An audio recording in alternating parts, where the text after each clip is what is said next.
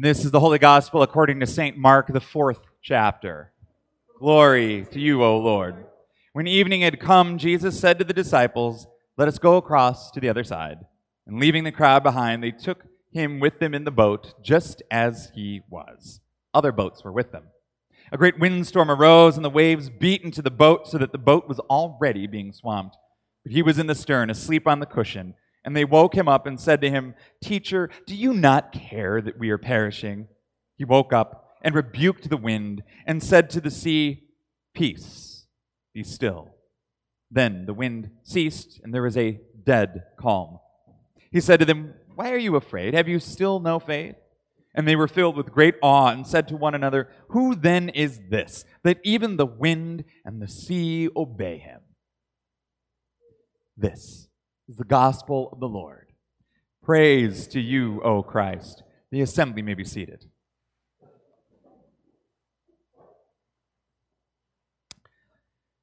Grace and peace to you from God, our Creator, and our Lord and Savior, Jesus Christ. Amen.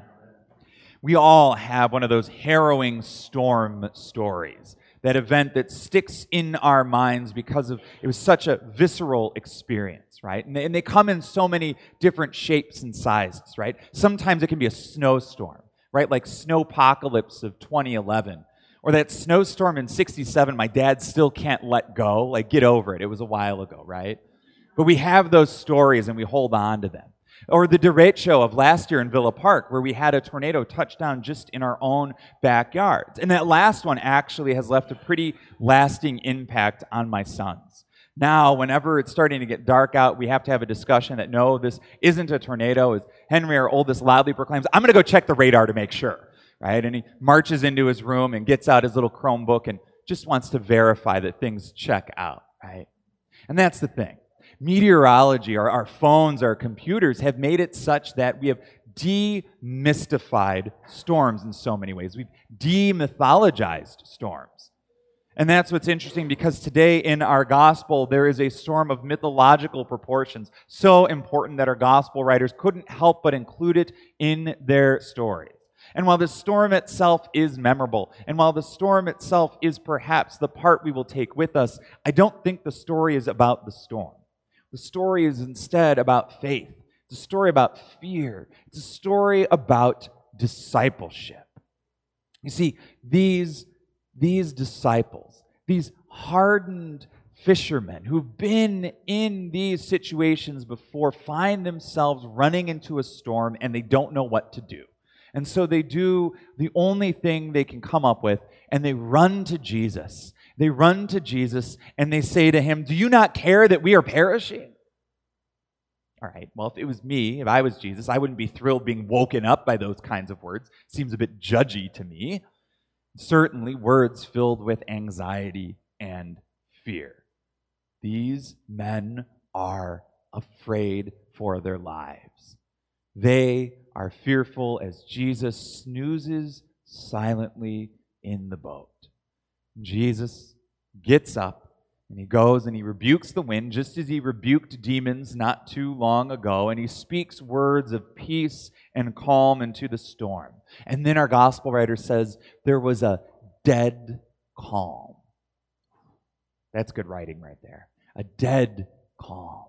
You kind of picture it in your mind because these men really thought that they were going to be dead themselves. And now, instead, we have a dead calm.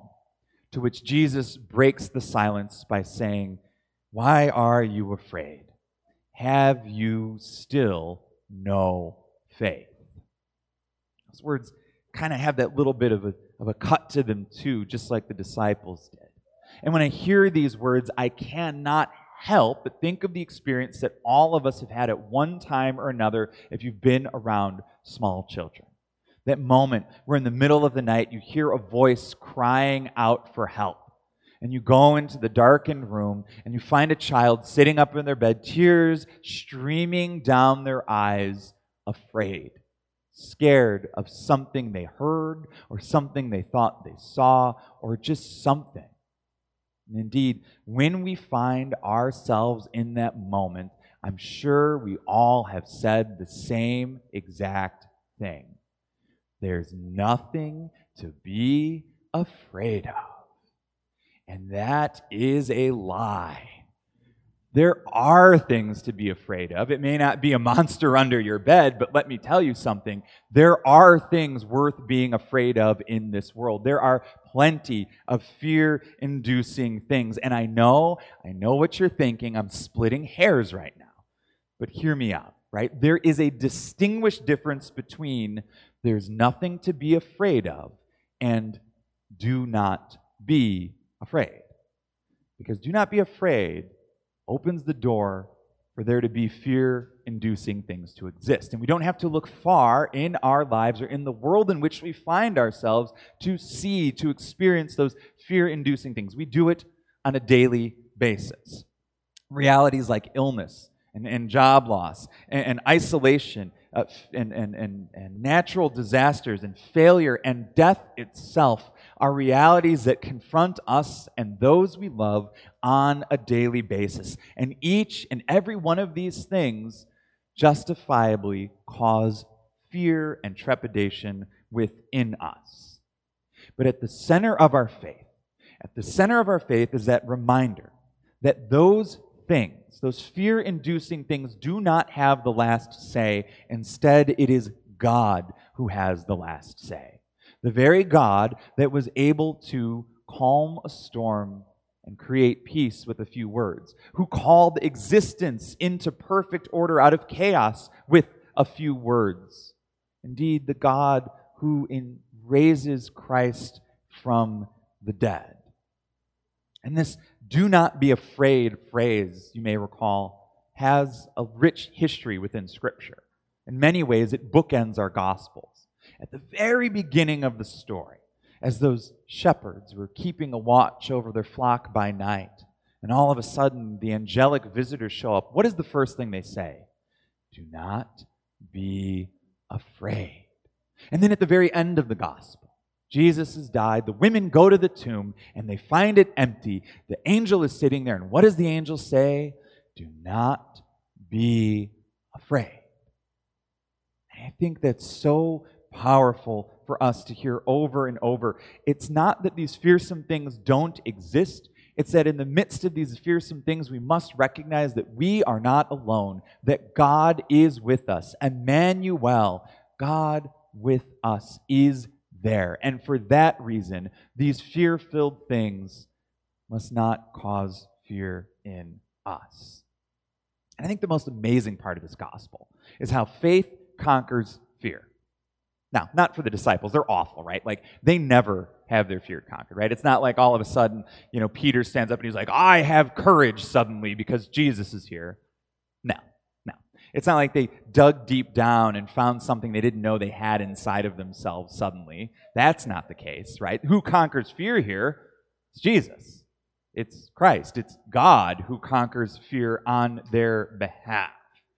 Jesus, you see, is that calming presence in their midst, who's able to speak peace into existence, to calm not just the storm, but to calm the disciples themselves.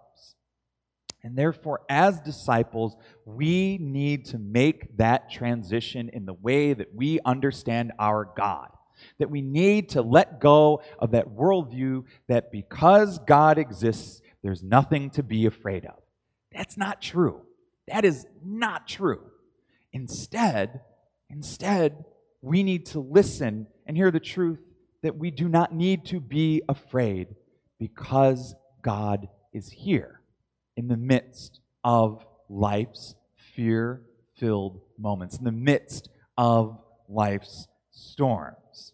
Because these fear filled things do not need to paralyze us. They don't need to hold us back. They don't need to control our lives because we are not alone in our lives, because God is ever present with us and speaks words of calm and peace into life's storms.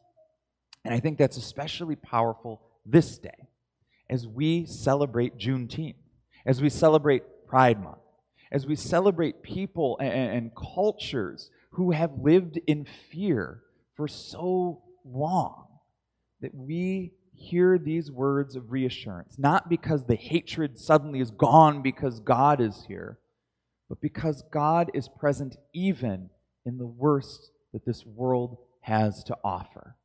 And that that God liberates us from our fear with those simple words do not be afraid.